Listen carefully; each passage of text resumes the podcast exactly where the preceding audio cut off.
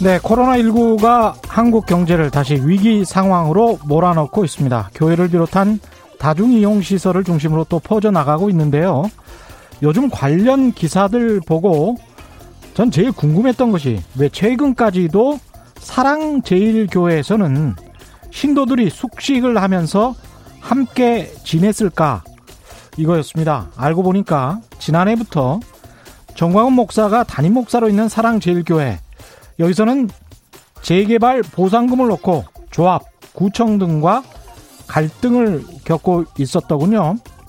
코로나19 사태 이전인 지난해 12월 KBS 보도에 따르면 사랑제일교회는 보상금으로 563억 원을 요구했는데 서울시 토지수용위원회의 보상금 결정 금액은 82억 원이었다고 합니다.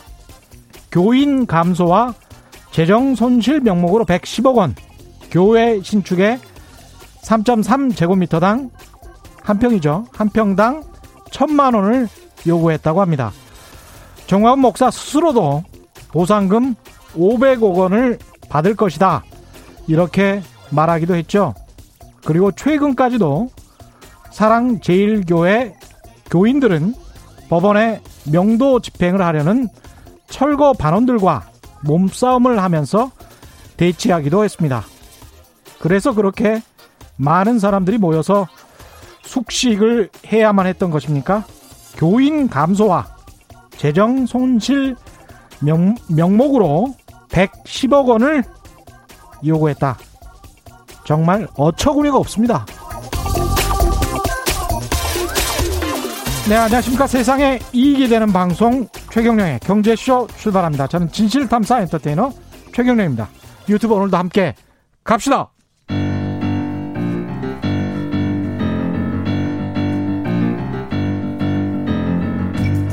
세계 100대 경제학자 가짜 경제 뉴스 감별사 가슴이 뜨거운 경제학자 건국대 최백은 교수의 이게 경제다.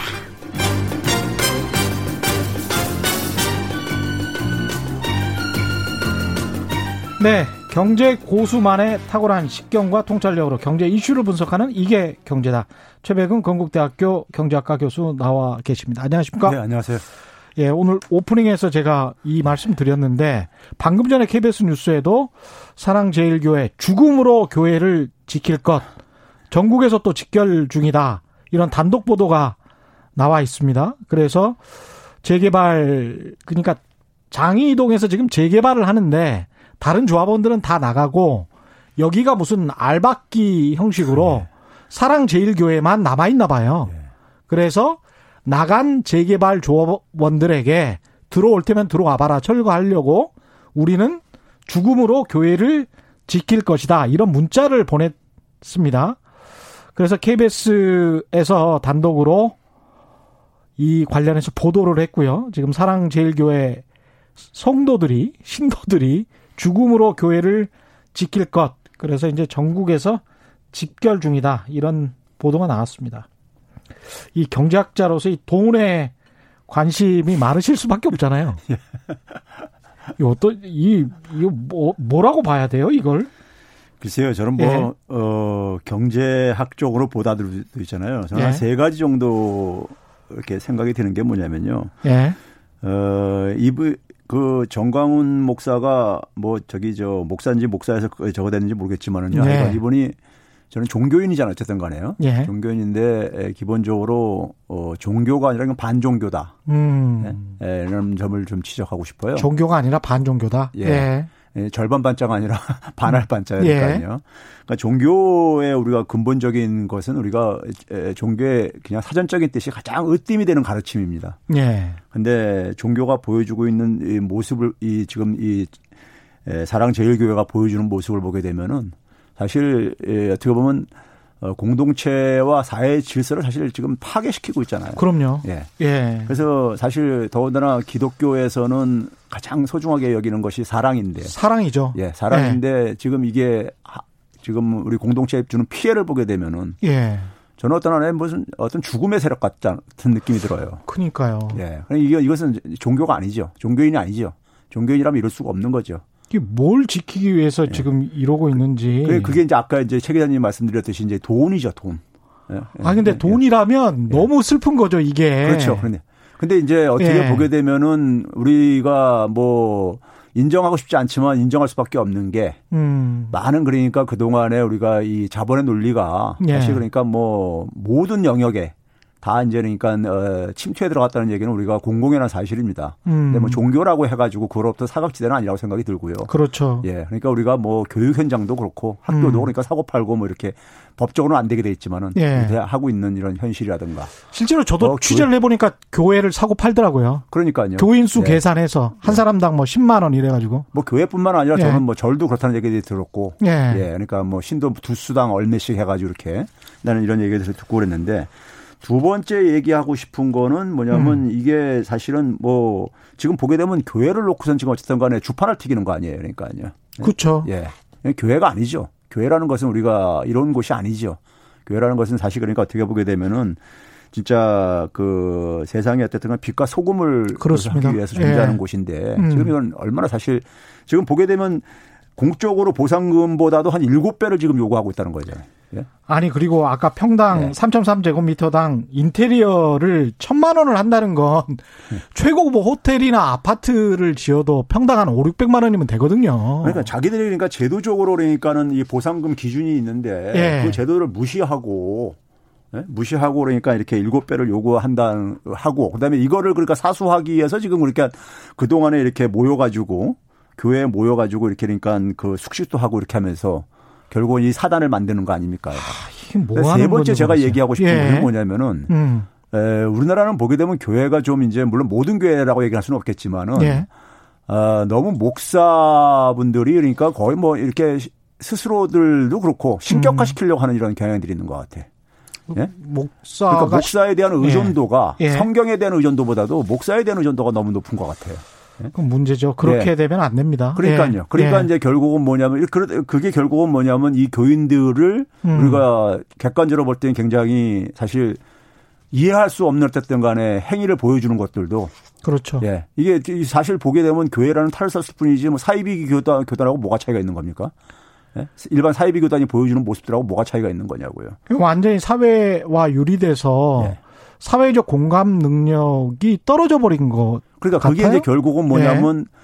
목사의 말에 그러니까 너무 이제 과잉 이제 그러니까 어쨌든 간에 의존을 하고 있는 거 아닙니까? 예. 그러니까 이렇게 신도들이 이렇게 그러니까 사실 일반 사람들한테 전혀 공감을 얻을 수 없는 음. 이런 행위들을 해도 음. 부끄럽지도 않고 이렇게 돼버린 것은 예. 그러니까 이 사람들을 왜 이렇게 만들었냐 보게 보게 되면은 결국은 이제 그러니까는 에, 우리나라 이제 이 목회자들이 그러니까 에, 소위 교회를 키우기 위해서 키우기 위해서 그러니까 자신을 너무 자신을 그러니까 소위 말해서 이렇게 준신격화 시키면서 그렇죠. 그래서 스스로들이 어쨌든 간에 사이비 교단으로 전락돼 버리는 음. 이제 이런 모습을 전형적으로 저는 보여주는 경우라고 생각이 들어요. 그리고 그 음. 이제 그이 예. 종교를 결국은 이제 민영으로 해서 음. 정광훈 목사 같은 사람은 결국은 목적은 저는 이렇게 결과적으로 볼 때는 돈인 것 같아요. 돈 때문에 이렇게 결국은 돈 벌기 수단으로서 그러니까는 뭐 목사가 된 게 아닌가 하는 생각이 들 정도로 이렇게 네. 해버리면 네. 그렇죠. 네. 그 보상금 80억 원도 큰 돈인데 사실은 아 좀 안타깝습니다. 예, 오늘은 또 뭐 코로나로 인한 주식 부자 순위 격변도 이야기 하시고 뭐 다른 여러 가지 이야기를 하실 것 같은데 최근에 또 책도 내셨더라고요. 아, 예. 예. 책이 이제 오늘 이제 좀 나왔는데요. 출고가 됐는데. 오늘 서점으로 나왔습니까? 예. 책 제목이 예. 호모 엠파티쿠스가 온다. 뭐 이런 제목으로요. 엠파티쿠스. 엠퍼시. 예. 엠퍼시 영어에 이제 그러니까 글이 써죠. 엠퍼시가 공감. 예, 공감이란 뜻이죠. 그러니까 공감형 인간, 공감하는 인간. 음. 이런 제목을 달았는데요. 예. 어, 그 이유는 에, 저는 이제 그 더불어시민당에 잠깐 있었 계셨죠? 있다가 예. 음. 선거 끝나고 나서 바로 그 다음 날 제가 바로 이제 사임을 하고 공동 대표를 예. 바로 본업으로 돌아온 이유가 에, 그쪽 동네는 제가 잘할 수 있는 일이 아닌 것 같고 그리고 제가 예. 잘할 수 있는 일은 음. 평생 한 30년을 어쨌든 간에 교단에서 그렇죠. 강의하고 연구를 해왔기 때문에 음. 그 차원에서 결국 어, 제가 잘할 수 있는 부분이 예. 있다고 예. 어, 생각이 들고 그래서 저는 이제 마지막 이제 그러니까 남은 제 에너지를 에, 우리 사회와 어, 제가 이제 쭉 이제 학생들을 가르쳐 왔는데 음. 우리 아이들의 어떤 미래를 좀 미래에 대한 희망을 갖게 좀 이제 하는데 조금이라도 제 경험이라든가 예. 제가 그동안 공부한 것들 지혜 이런 거를 좀 이제 음. 보태고 싶다는 게 제 이제 그 당시 이제 사임을 하면서 제가 밝혔던 변이었었어요. 예. 그리고 그 연장선에서 제가 지금 이제 이런 걸 책을 또 쓰고 강연도 하고 음. 그리고 뭐 이제 채백은 TV 같은 경우도 이렇게 하는 이유를 그런 연장선에서는 이제 그러니까 지금 약속을 이행을 하는 곳인데요. 예. 그 이제 본격적인 작업으로서 이제 그러니까는 이제 책을 이제 그러니까 어, 낸 건데 이 음. 책은 이제 저 지금 우리 보게 되면은 우리 국가나 개인이나 굉장히 미래가 불확실하거든요. 그렇죠. 예, 이게 예. 특히 여기서 가장 고통을 받고 있는 게 지금 청년들인 네. 거고요. 예. 사실은요. 그래서 우리가 이제 한 사의 미래 20년을 보려면 그 사의 대학생들을 보면 예, 모습이 보인다 이런 말이 있거든요. 네. 예. 있는 이유도 결국 뭐냐면 그 20대들이 꿈과 희망을 가지고 음. 진취적인 삶을 추구하면은 그 사회 미래도 밝을 것이고 당연하죠. 예. 네, 그렇지 않으면은 음. 미래 희망이 안 보여 가지고 그러니까 뭐 어, 소위 말해서 부동산 주식 이런 걸 쫓아다니고 음. 그러면은 사실 그 사회 미래라는 것도 어, 우리가 크게 기대하기 어렵다는 거죠. 그렇습니다. 예. 예. 그런 점에서 이제 그러니까 지금 어, 왜 이렇게 그러니까 우리가 미래가 안 보이는가? 음. 네, 그거는 이제 우리가 지금 거대한 변화가 지금 특히 2000년 이후에 벌어지고 있는데 예. 이 변화의 흐름을 그러니까 지금 기존의 문명이라든가 기존의 학문들이 제대로 음. 지금 그러니까 어, 이해를 못 하고 있고 설명을 못 해내고 있다. 예. 그런 저는 보고 있고요. 예. 지금 이제 기본적으로는 저는 그러니까 어, 경제든 사회든 간에 모든 세계가 어쨌든 간에 굉장히 연결성이 강화되고 있는데 연결성이요. 음. 예. 그래서 저는 이제 그러니까 근데 그 이전의 세계는 산업 문명의 세계라는 것은 소위 말해서 이제 구분하고 분리하는 것이 가능하다고 이제 봤던 세계입니다. 개별주의고 개인주의 시대였죠. 예. 예. 그러니까 쉽게 얘기해서 우리 경제학 책에서 보게 되면은 우리 애덤 스미스가 얘기했듯이 각 개인 소비자라든가 생산자들은 자기의 자기만의 이익 극대를 추구하다 보면 사회 전체적인 이익도 그렇죠. 극대화된다 이런 게 거거든요. 예. 그러니까 그건 뭐냐면 서로 간에 그러니까 영향을 크게 안 미치고 수 있다는 얘기예요. 예, 예 그걸 전제로 그만큼 이제 그러니까 구분과 분리 음. 이런 이제 그 소위 중심주의 세계관 혹은 이제 기계론적인 이제 우리 세계관이 지배했던 예. 하나의 시대인데 음. 그게 사실은 이제 그러니까 오늘날 이제 우리가 그동안에 경제 통합이라든가 기술적으로 진보하면서 세계가 굉장히 우리가 뭐 초연결 시대에 살고 있다고 얘기하듯이 그렇죠. 연결이 아주 그냥 어 언제 어디서든 간에 연결될 수 있을 정도로 연결성이 예. 강화가 됐습니다. 음. 그럼 이 연결성이 강화된 세계 속에서 우리가 대표적으로 보게 되면은 가치를 창출하는 방식도 달라지고요. 예. 과거에는 그러니까 개인이든 기업이든 간에 자기만 열심히 하면 됐던 거예요. 자기가 그렇습니다. 가지고 있는 능력을 예. 가지고요. 근데 예. 이제는 모든 게 뭐냐면은 연결을 통해서 그러니까는 소위 가치를 만들어낼 수 있습니다. 그리고 소위 음. 플랫폼 사업 모델들이 그런 것들이죠. 아, 예. 그러네요. 예. 모든 게 다 연결을 통해서. 그냥 공감이 결국은 기술적인 연결이 돼 되게 그렇죠. 하는 거네요. 그럼 이런 예. 연결의 세계에서 그러면 우리가 결국은 가장 필요로 하는 것이 뭐냐 하는 음. 것은 연결의 속에서 그러니까 소통이 돼야 되는 것이고요. 그렇죠. 그리고 그 속에서 소통을 하는 목적은 뭐냐면 협력을 하기 위해서 그 우리가 소통을 하는 것이고요. 그렇죠. 그러면 그 그러한 그 연결의 세계의 핵심적인 속성을 저는 이제 봤을 때 음. 과거 산업 문명 시대 때 그러니까 인간형은 우리가 호모 이코노미쿠스라고 우리 흔히 경제에서 얘기를 합니다. 예. 소위 말해서 이제 경제적인 자기 이익 극대를 추구하는 인간이지요. 예. 근데 이제 뭐냐면 그거는 이제 과거에 아까 얘기했듯이 자기 혼 자기가 그러니까 다른 사람들로부터 영향도 안 받고 하는 이런 시대 가능했던 거라면은 예. 지금 연결의 시대는 그러니까 소통과 협력을 해야지만이 예, 아. 자기 이익도 만들어낼 수 있고 아. 또 이익도 공유를 해야 되고 전체 공익도 커지고 그렇죠 예 그런 이제 그런 점에서 그런 인간형도 바뀌어야 된다 이거죠. 아. 그래서 이제 그러니까 그걸 상징적으로 예. 이제 그러니까 지금 연결의 시대에 필요한 인간의 모습이라는 것을 음. 공감형 인간이라고 제가 이제 봤던 것이고요. 야 이거 뭐. 이 경, 최경련의 경제쇼에서 말씀을 다 하셔가지고 책이 안 팔릴 것 같아요. 아, 근데 이제 예. 경제학자가, 예. 뭐 인문학자가 쓴 게 아니라 예. 경제학자가 이런 책을 쓴 것은 아, 재밌다. 경제인재니까는 내용들을 분석해 보니까는 예. 음. 경제적인 내용을 분석해 보니까는 그러한 결론에 도달하더라 이거예요. 그래서 음. 내용은 상당한 부분들은 이제 어쨌든 간에 경제적인 팩트들이라든가 이런 걸 가지고 예. 이제 도출한 결론이 그러니까는 예. 인간형의 어떤 하나의 변화가 변화돼야지만이 예. 그래야지만이 그러니까 이 변화된 시대에 그러니까 우리가 제대로 적응해서 살 수 있고 음. 어 이제 그런 점에서 이제 말씀을 드린 것이고요. 제가 흔히 예. 이제 비유할 때 그래서 지금 아이들이 그러니까 우리가 지금 구글 시대, 예. 인공지능 시대에 살고 있는데 교육은 그러니까 우리가 뭐냐면 제너럴 일렉 출입 교육을 받고 있다. 아, 지, 제너럴 일렉트릭은 시대? 그러니까 우리가 제조업의 예. 상징적인 기업이죠. 예. 그러니까 제조업이라는 것이 산업문명 시대의 상징적인 하나의 산업이잖아요. 예. 그러니까 우리가 19세기, 20세기를 지배했던 산업이잖아요. 음. 그러니까 그 시대에 그러니까 이 교육 방식, 교육이라는 것은 저는 사람을 만드는 일이라고 어, 정의하거든요. 그렇죠. 그럼 사람을 만드는 방식이 제조업 시대 때 그러니까 기준을 가지고 만들고 있는데 음. 지금 살아가는 시대는 현실은 어떤 시대냐? 어, 구글 시대 인공지능 시대라 이겁니다. 이 미스매치 문제가 소위 말해서는 이제 청년 실업의 이제 기본적인 문제라고 보는 것이고요. 그러니까 현재와 미래는 구글형 인간이 나와야 되는데 그렇죠. 현대차형 인간이 지금 나오고 있는 거죠. 예. 그러니까 그 미스매치가 예. 아이들이 그러니까 기업들이 기업들이 볼 때는 별로 아이들이 그이 채용할 의- 저기를 필요성을 못 느끼는 거죠. 음. 예. 알겠습니다. 예. 오늘의 주제로 넘어가서 예. 주식 부자 순위가 좀 바뀌었습니다. 예. 특히 이제 눈에 띄었던 게 카카오 김범수 의장이 예. 2등이 됐어요. 예. 기존의 2등이 이제 이재용 부회장이었는데 삼성전자. 예.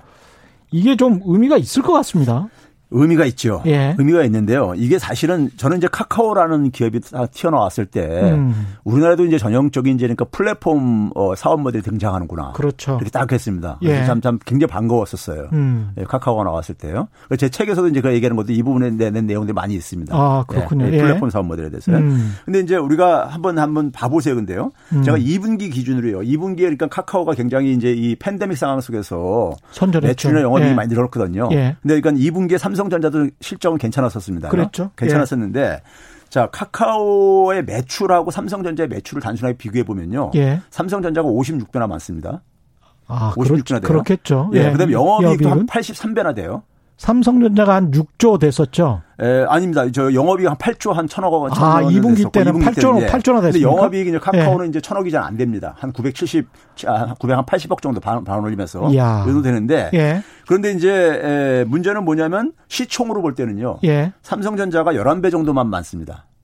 11배 정도밖에 안 많다. 안 된다. 예. 예. 안 돼요. 그러니까 영업이익은 80배나 차이가 나는데. 그래, 80배 이상 83배는 차이 나는데. 네. 예. 근데 11배뿐이 안 된다 이거예요. 음. 이게 지금 보게 되면요. 미국의 아마존하고 월마트하고도 이게 좀 비슷한 모습이 보여요. 정도 그렇죠, 차이가 있을 그렇죠. 뿐이죠. 예. 월마트가 돈은 더 많이 법니다. 예. 절대 액은요. 음. 근데 에, 주가는 그러니까 월마트가 훨씬 더 아니 저기 저 아마존이 훨씬 더 높- 높습니다. 그렇죠, 그렇죠. 그러면 이제 에, 거기다 또 한 가지 보면요. 근데 우리나라 이제 이 플랫폼 기업하고 음. 어, 미국의 플랫폼 기업 차이가 또 하나 보이는 게 뭐냐면요. 예. 삼성전자가 영업 이익률 예. 그러니까 매출액 대비 영업이익이 차지하는 비중을 보게 되면은 예. 15.4%였었어요. 2분기에요. 예. 한 15% 안팎을 이렇게 되게 왔다 갔다 했습니다. 괜찮네요. 삼성전자가요. 예, 좋네요. 괜찮은 거죠. 예. 예, 이게 반도체 때문에 사실 그런 특징이 음. 있는데, 근데 카카오는 10%뿐이 안 돼, 10.3%뿐이 안 됩니다. 오. 예. 그런데 되게 우리가 이런 플랫폼 사업 모델들이 예. 지금 많이 떨어져서 그렇지. 예. 구글이나 애플이 한때 이렇게 할 때면 한 36% 이렇게 되고. 그러니까요. 그럽니다. 예. 한 30% 이렇게 되고 그래요. 10%밖에 안 되는데 이렇게 시총이 높게 뛴 거는 그렇죠. 예. 이제 이게 그- 그러다 보니까는 그러다 보니까 이제 결국 뭐냐면 우리가 이재용 이제 부회장을 이제 제, 이제 이 주식 부자에서 예. 이제 그러니까 앞질렀다는 이런 얘기가 나오는데 예. 김범수가 앞질른 거죠? 예, 그래서 제가 이제 그 이건희 회장하고 이재용 부회장이 갖고 있는 주식의 그 저기 가치를 예. 김범수 회장하고 이렇게 보니까는 음. 두 분께 합친 게 한 2.8배 정도 되더라고요. 아. 김범수 의장이에요. 예. 그러니까 상당히 그러니까는 그 이 예, 가치가 많이 평가돼 있는 거죠. 카카오가요. 그렇죠. 예, 삼성전자라고 한다면 어쨌든 글로벌 기업이 우리나라 이제 대표 핵심 기업인데 네. 지금 1위의 주식 부자는 이건희 회장이잖아요. 그렇죠. 여전히. 예. 음. 그러니까 이제 두 부자의 이제 그러니까 이 합쳐가지고 해도 한 2.8배 정도 되더라고요. 그렇죠. 2.8배 정도 되는데 그러면 그만큼 이제 그러니까 우리가 이 플랫폼 기업들이 음. 굉장히 그러니까 이제 평가를 받고 있다는 얘기예요. 업력이나 뭐나 생각해 보면 사실 엄청나게 평가를 해준 겁니다. 그렇죠. 근데 예. 뭐, 뭐 미국도 이제 그러니까는 그러려니 할 수 있는데 예. 그러려니 할 수 있는데 문제는 뭐냐면요. 아까 얘기했듯이 영업이익률이 그러니까 10% 정도밖에 안 된단 말이에요. 그러니까요. 이것도 많이 올라간 게 이렇, 이렇단 말이에요. 그렇죠. 예. 근데 에, 그 미국의 플랫폼 기업들은 많이 떨어졌어요. 한 2010년, 12년 정점을 찍고 많이 떨어졌는데. 네. 근데 이제 그 그래도 그럼에도 불구하고 한 20% 이상은 다들 유지를 하고 있습니다. 아, 그럼에도 예. 영업이익률이 20% 20%? 이상을 유지를 예. 하고 있어요. 그런 점에서 되게 우리가 기업의 가치는 음. 수익성하고 그렇죠. 전통적인 수익성이 가장 많이 예, 반영되죠. 예, 예, 예. 두 번째 최근에 이제 우리가 플랫폼 사업 모델들은 성장성이 많이 반영됩니다. 그렇습니다. 왜 그러냐면 플랫폼 사업 모델들은 플랫폼 사업을 통해서 그 데이터를 그러니까 우리가 이 빅데이터를 확보할 수 있거든요. 그 데이터를 가지고 미래 사업을 만들 수 있다는 이제 소위 말해서 그런 이제 가능성 때문에 그렇죠. 소위 말해서 성장 가능성이 이제 투자자들한테 이제 반영이 되어지는 거죠. 예. 그래서 예- 대표적으로 보게 되면 미국의 우버 같은 회사가 음. 2009년 어 만들어진 이후에 계속 영업 손실을 봤음에도 불구하고 기업의 가치 어치성은 상당히 높게 평가되는 이유가 그 미래 성장 가능성에 대해서 이제 에, 투자자들이 에, 평가를 해주는 거란 말이에요. 일종의. 테슬라도 마찬가지고요. 그렇죠. 그러니까요. 예. 이제 그런 점에서 가는데 근데 이제 사실 카카오를 딱 영어 카카오의 음. 사업을 좀 들여다 보면요. 예. 카카오가 커다랗게 두 가지 사업부로 나눠져 있어요. 예. 하나는 뭐냐면 플랫폼 사업하고 예. 또 하나는 뭐냐면 이제 콘텐츠 사업이를 예. 나눠져 있어요.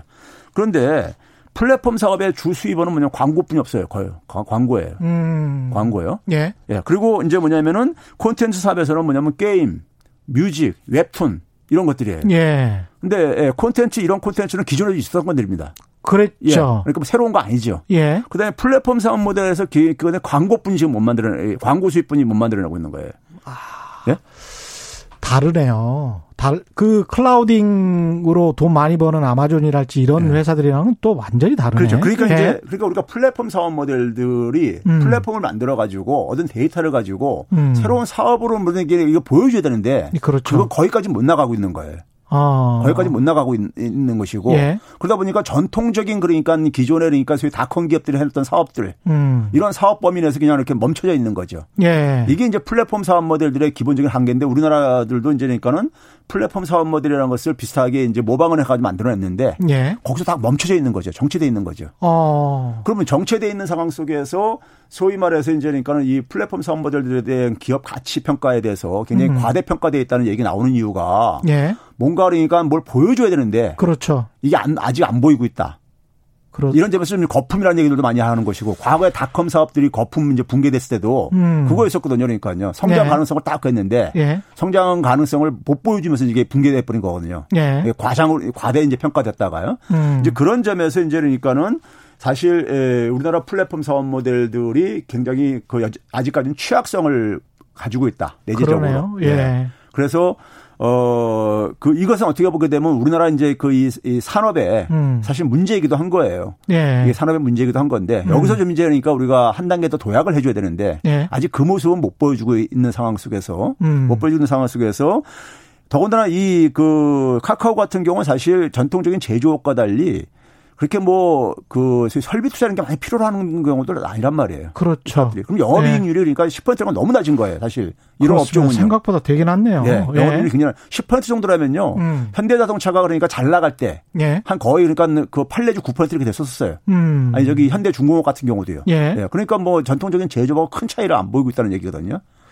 이런 거는 좀 문제입니다. 근데 예. 이제 제 나름대로 또 생각한 의미는 이재용 삼성전자 부회장 같은 경우는 아버지에게 물려받은 거잖아요. 예. 본인의 노력으로 된 것보다는 근데 예. 김범수 의장 같은 경우는 본인의 노력으로 아, 이제 물론 그렇죠. 1세대니까 예, 예. 그런 측면에서는 좀 의미가 있지 않나 그런 생각도 듭니다. 그렇죠. 뭐 개인으로 볼 땐 그렇죠. 예. 음. 분명히 그러니까 어쨌든 간에 새로운 사업을 해가지고 한 것이고 예. 그런 이제 비교는 분명한 건데 예. 근데 문제는 뭐냐면 이런 것 이러한 사업들이 음. 우리나라 이제 재벌들 기- 재벌 기업이라든가 아니면 재벌들이 했던 사업들을 좀 넘어서 뭔가 좀 이제 우리가 미래 지향적인 모습까지 좀 보여주면 훨씬 더 좋겠다는 얘기죠. 훨씬 더. 예. 이제 그런 점에서 아쉬움을 얘기를 하는 거죠. 훨씬 더 미래지향적으로. 예. 코로나19 관련해서 안내 말씀드리는데요. 광화문 집회 참석자 중 확진자가 다수 발생하고 있습니다. 집회 참석자는 즉시 가까운 보건소, 선별 진료소에서 진단 검사를 받아 주시기 바랍니다. 또한 외출을 자제하고 증상이 나타나는 경우에는 보건소에 상담해 주시기 바랍니다. 전화번호는 120 120 또는 1339 120 또는 1339입니다. 예. 코로나19 관련해서 안내 말씀 다시 한번 드립니다. 광화문 집회 참석자 중 확진자가 다수 발생했습니다. 집회 참석자는 즉시 가까운 보건소, 선별진료소에서 진단검사를 받아주시기 바랍니다. 또한 외출을 자제하고 증상이 나타나는 경우에는 보건소에 상담해 주시기 바랍니다. 120-1339 전화번호 두 개입니다. 이 바이오 쪽의 셀트리온 서정진 회장 이쪽도 이제 아주 이번에 좋았어요. 주- 주가가 많이 올라서 주식 가치가 굉장히 많이 뛰었거든요. 예. 이런 것도 이제 1세대 바이오 기업으로서 뭐 의미가 있긴 한데 이것도 약간 좀 지금 뭐랄까요? 성장성이랄지 지금 현재 기업 구조에 비해서는 좀 고평가됐다 이렇게 평가를 하십니까? 어떻게 보십니까? 바이오, 바이오 음. 뭐 전반적으로 이제 우리가 그런 얘기를 하죠. 예를 들면 음. 지금 우리나라 보게 되면 부동산 과열 같은 경우도 예.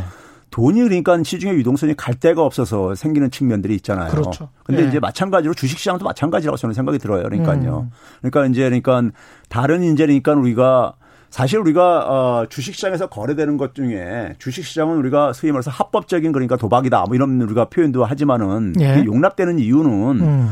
그 주식시장에 흘러들어간 돈들이 그러니까 기업 투자에 그러니까 투자 자금으로 연결되고 음. 그것이 그러니까 일자리 창출에 도움된다는 이런 전제 속에서 그러는 건데 예. 사실 대부분의 그 주식 거래는요 기업의 투자 자금으로 유입되지는 않죠.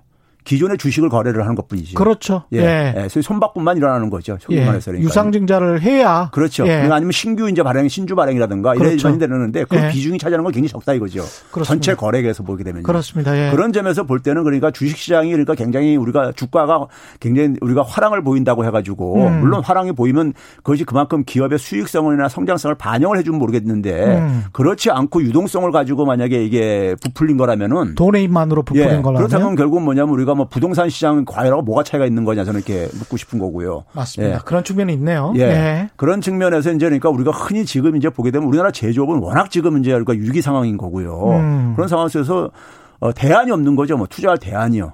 투자 네, 직접적으로 설비 투자나 뭐 이런 게좀 뭐 들어가야 디지털이라든가 뭐 예. 바이오 이런 것도 그러니까 뭐 팬데믹에 저 영향도 있는 것이고 음. 그리고 어쨌든 미래 그러니까 우리가 소위 말해서 성장성이 있는 것들은 음. 소위 말해 서 성장주들이라는 거 아닙니까 바이오라든가 예. 디지털 그렇죠. 이런 쪽이요 예. 그런 의미에서 이제 그러니까는 자금이 들어가는 측면이 있기 때문에 그 측면만큼은 저는 과대평가되는 측면이 있다고 보는 거예요 아. 어. 진짜 실력이 아니라 예. 진짜 실력이 근데 바이오라는 것은 제가 알기로는 그 산업의 특성이 굉장히 자금에 그러니까 우리가 집중적인 자금이 그러니까 아, 큰 필요한데 자금이 예, 필요한, 예. 필요한데 예. 우리나라는 아직 그런 면에서는 선진국과 제약산업이 발전한 나라에 비해 가지고는 사실 그런 부분 취약하거든요. 차이가 굉장히 많이 나죠. 예, 굉장히 예. 크죠. 실력 차이가요.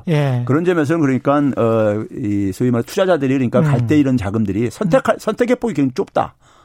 네? 이런 측면이 그러니까 만들어낸 부분도 저는 없지 않나 있다고 봅니다. 그러니까 순수 신약 개발이라기보다는 매니팩처링과 제조업과 예. 좀 연관된 예. 시밀러 그렇죠. 쪽 예. 이쪽인 것 같아요. 근데 이제 진단 키트 업체 시젠 같은 경우는 지금 주식 가치가 지난해 말에 1,457억이었는데 1조 526억이면 이것도 한 7배 7배 오른 거잖아요.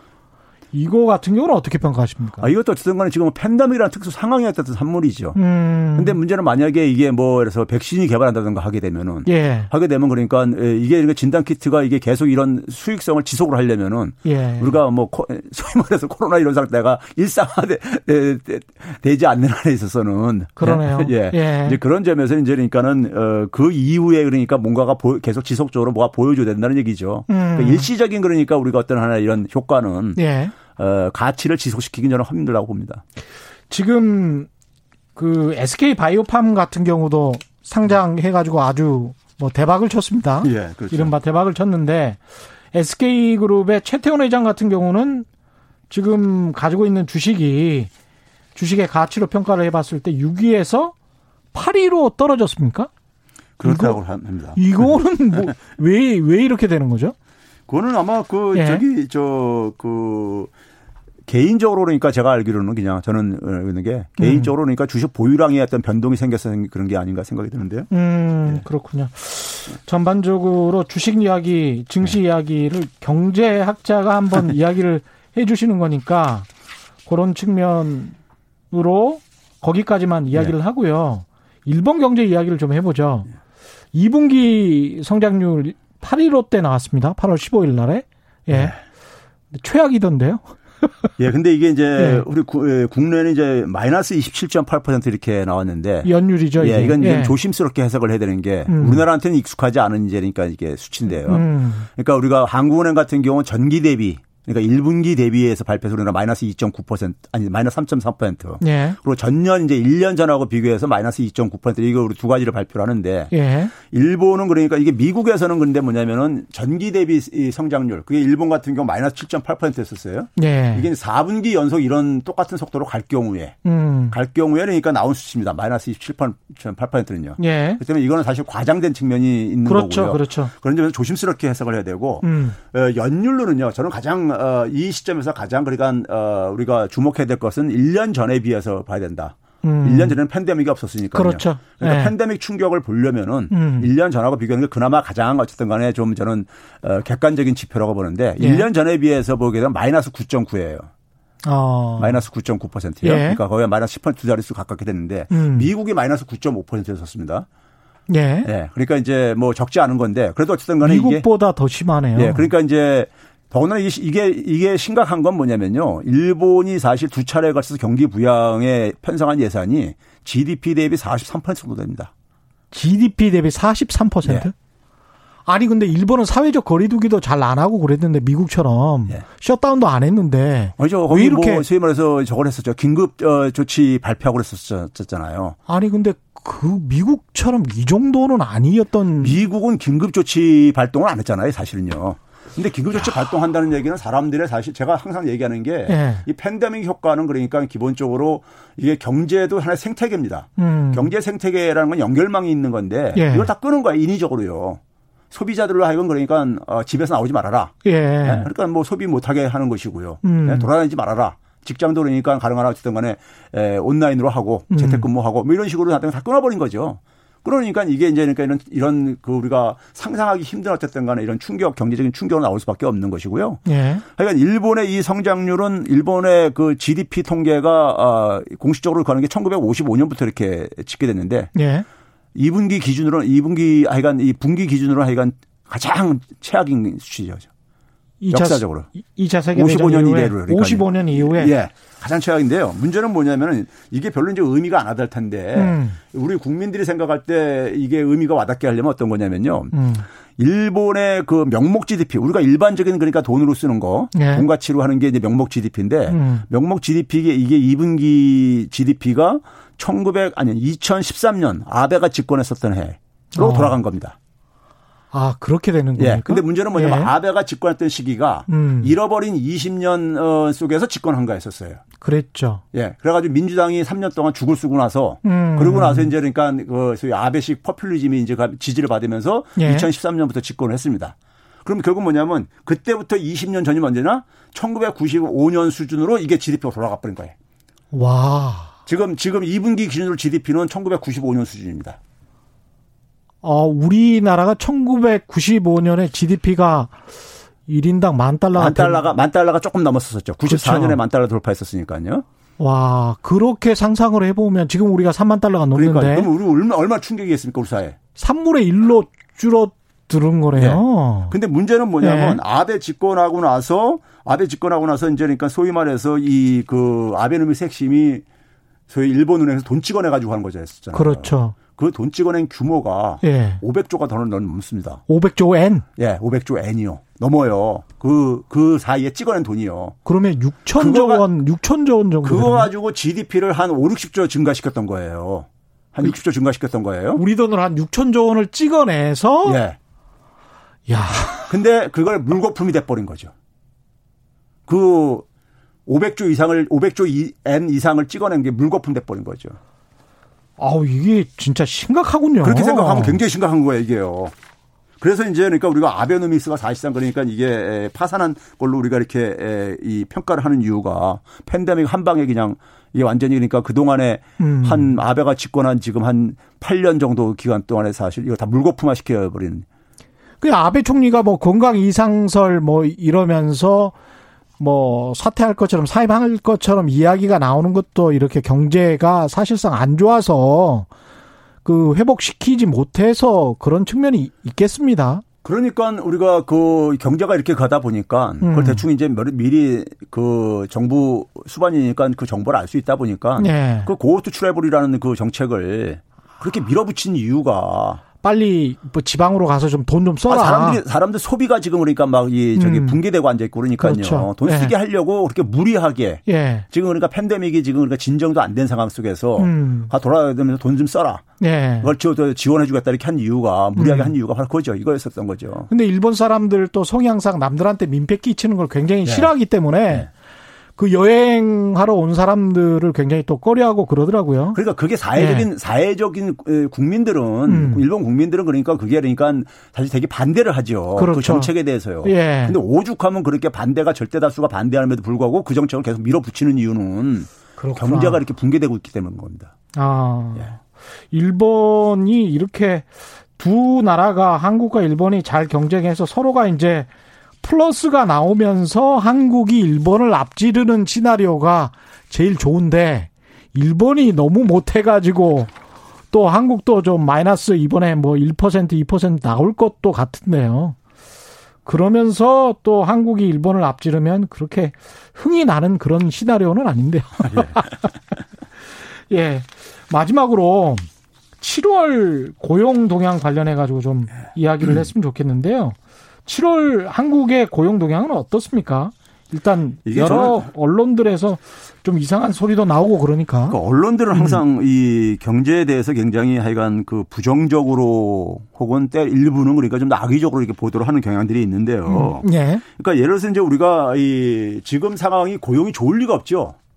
뭐 이건 그렇죠. 경제적인 그렇죠. 지식이 없다 하더라도 예. 예, 이거는 뭐 당연한 거죠. 지금 예. 성장률 다 마이너스로 곤두박질 치는 상황 속에서 휴직자들도 많고. 예, 그런 예. 상황이기 때문에요. 그러면 이제 우리가 이제 얼마나 이제 그러니까 우리가 지금 우리가 충격을 받는 정도가 어느 정도냐면 이 객관적으로 좀 비교를 해야 되는 거죠. 예. 그래서 이제 1년 전하고 이제 비교를 할 때 이제 음. 그리고 그러면서 뭐냐면 동시에 다른 국가들하고 좀 이제 이렇게 비교를 해가지고 좀 평가를 예. 해야 되는 거죠. 음. 예. 이건 그러니까 지금 이런 지금 상황 속에서 소위 말해서 고용이 그러니까 개선되는 것은 사실 이거는 기대하기 힘든 상황 아니에요. 그러니까 그렇죠. 예. 예. 그러면 이제 그걸 전제로 했을 때 우리가 보게 되면요. 음. 자 고용 지표에서 가장 그래도 여러 지표가 있지만은 3대 지표가 첫째 고용률입니다. 그러니까 예. 음. 우리가 생산 활동에 종사할 수 있는 사람 중에서 이제 일자리를 갖고 있는 사람의 비중인 거죠. 예. 이게 고용률인데 우리가 1년 전에 비해서 한 1% 포인트가 떨어졌어요. 예. 네, 지난해 7월 달에 비해서요. 예. 그러니까요. 근데 미국 같은 경우요. 미국이 고용이 굉장히 좋았던 나라잖아요. 미국이 지난 1년 사이에 마이너스 5.6%포인트가 떨어졌습니다. 아, 우리는 1% 떨어졌는데. 음. 예. 예. 1%포인트 떨어졌어요. 그러니까 우리나라보다 한 5.6배가 미국이 이제 더 이제 그렇죠. 충격 큰 거고요. 예. 그렇죠. 근데 실업률을 보게 되면요. 음. 우리가 지난 1년 전에 비해서 0.1%포인트가 증가했어요. 별로. 예, 근데 그건 이제 잠깐 예. 잠시 이제니까요. 예. 설명드리는데, 근데 미국은 근데 같은 기간에 6.5% 포인트가 증가했습니다. 실업률이요. 그렇죠. 예. 예. 10%가 지금 넘으니까요. 그렇죠. 예. 그러니까 그렇게 증가했거든요. 그러니까 예. 이제 그런 면에서 일단 수치상으로는 음. 우리가 어쨌든 간 절대적으로 선방을 하고 있다는 것인 거죠. 예. 성장률에서랑 똑같이 이게 반영이 되고 있는 겁니다. 예. 그다음 실업률이 그러니까 0.1%포인트가 증가했다는 건 우리가 피부로 안 와닿죠, 사실요. 그렇죠. 그래서 우리가 사람들이 더 어려운 걸로 지금 생각을 하고 그렇죠. 있어요. 예. 네. 왜 그러냐면 우리가 그래서 실업률 지표를 별로 안 믿죠. 사실은요. 음, 예. 안 믿는데 그래서 이제 우리가 참고할 수 있는 것들이 뭐냐면은 뭐 경제활동 참가율이라든가 고용률 이런 것들이죠. 예. 즉 뭐냐면 자기가 일자리는 잡고 싶은데 음. 잡다가 그러니까 경제활동을 그러니까 지쳐가지고 포기한 사람들. 포기한 사람들. 예, 이런 예. 사람들을 이제 반영해 줄 수 있는 게 경제활동 참가율 같은 거란 말이에요. 예. 어, 경제활동 참가율을 미국하고 비교해 보면요. 음. 우리는 1년 전에 비해서 한 0.9%포인트가 줄어들었어요. 예. 예. 근데 일본은 우리의 두 배인 한 마이너스 1.6%포인트가 떨어졌어요. 예. 예, 미국, 미국은요. 예. 그러니까는 어찌됐든 간에 지금 상황이 안 좋은 건 사실이지만은 음. 사실이지만은 객관적으로 볼 때는 그러니까 적어도 음. 저걸 선방을 하고 있는 건 사실이다. 그렇죠. 예. 예. 그래서 이제 그 그리고 또 한 가지 이제 얘기하고 싶은 건 이제 뭐 청년들 일자리도 이제 상당히 안 좋을 수밖에 없죠. 예. 청년들도 이제 그러니까 대개 보게 되면은 음. 그 지금 뭐 이제 알바로 되게 이제 이런 많이들 하고들 있고 그러니까 취업이 힘들고 그러다 보니까요. 예, 예. 그래서 이제 에, 그 청년들 한 20대, 24세, 20세부터 24세 이제를 비교할 수 있는 연령들이 있어가지고 비교해 보니까요. 예. 한국은 한 0.7% 포인트가 1년 전에 비해서 증가했어요. 예. 이것도 이제 시- 이것도 이제 그러니까 실업률이기 때문에 음. 이제 그 감안해서 이제 그래야 되는데 미국은 11.6% 포인트가 증가했습니다. 실업률이요. 거의 그러니까 뭐20% 가깝게 이렇게 지금 가고 있으니까요. 미국도 예. 그러니까요. 그런 점에서 하여간 이, 이 수치들은 고용 지표들은 적어도 어 상대적으로 그래도 선방한 것이 성장률과 똑같이 그대로 반영되고 있다. 예. 근데 이제 그 상대적으로 상대적으로는 선방한 거는 사실인데 이거를 또 못 믿는 분들도 꽤 있을 것 같아요. 다른 어떤 정치적인 이유로 네. 못 믿는 분들도 있을 것 같고 또 태극기 집회 참가하시는 분들은 특히 네. 정부가 통계 수치를 뭔가 좀 약간 좀 어떻게 마사지를 하고 있는 게 아닌가 예, 네. 또는 뭐 뒤로 뭘 좀 빼고 있는 거 아닌가 그런 이야기도 막 네. 하더라고요 카톡에서 그런 부분들은 어떻게 생각하십니까? 예. 그런 것들을 예. 를 들어서 이제 정치인들은 그런 개인적으로 유혹에 빠질 수 있을지 모르겠지만요. 예. 그건 이제 가능한 시대는 지나버렸어요. 아. 왜냐하면 그 분야의 종사자들이 예. 한두 명이 아니기 때문에 음. 그게 내부적으로 일어나게 되면요. 음. 이게 어찌됐든 간에 다 외부로 흘러나올 수밖에 없어요. 그렇죠. 예. 그렇죠. 네. 그래 그거는 사실 그러니까 더 큰 저기 위험 위험한 저거고 음. 저는 그런 시대는 지났다. 적어도 우리나라 같은 정도 수준이라 한다면은 그렇지. 뭐 일본에 그러니까 어. 아베 정부라고 해가지고 그걸 감추고 싶은 만 먹겠어요?